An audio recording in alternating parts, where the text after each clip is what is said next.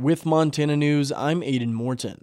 Montana Governor Greg Gianforte is for the first time flexing a new power to appoint judges after the 2021 legislature scrapped a decades old nomination process.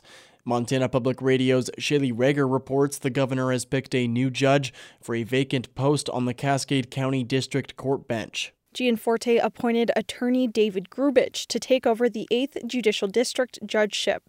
Grubich has served as a standing master or a stand in for court proceedings since 2018. He's worked in private practice in Great Falls since 2010 and has a background in law enforcement.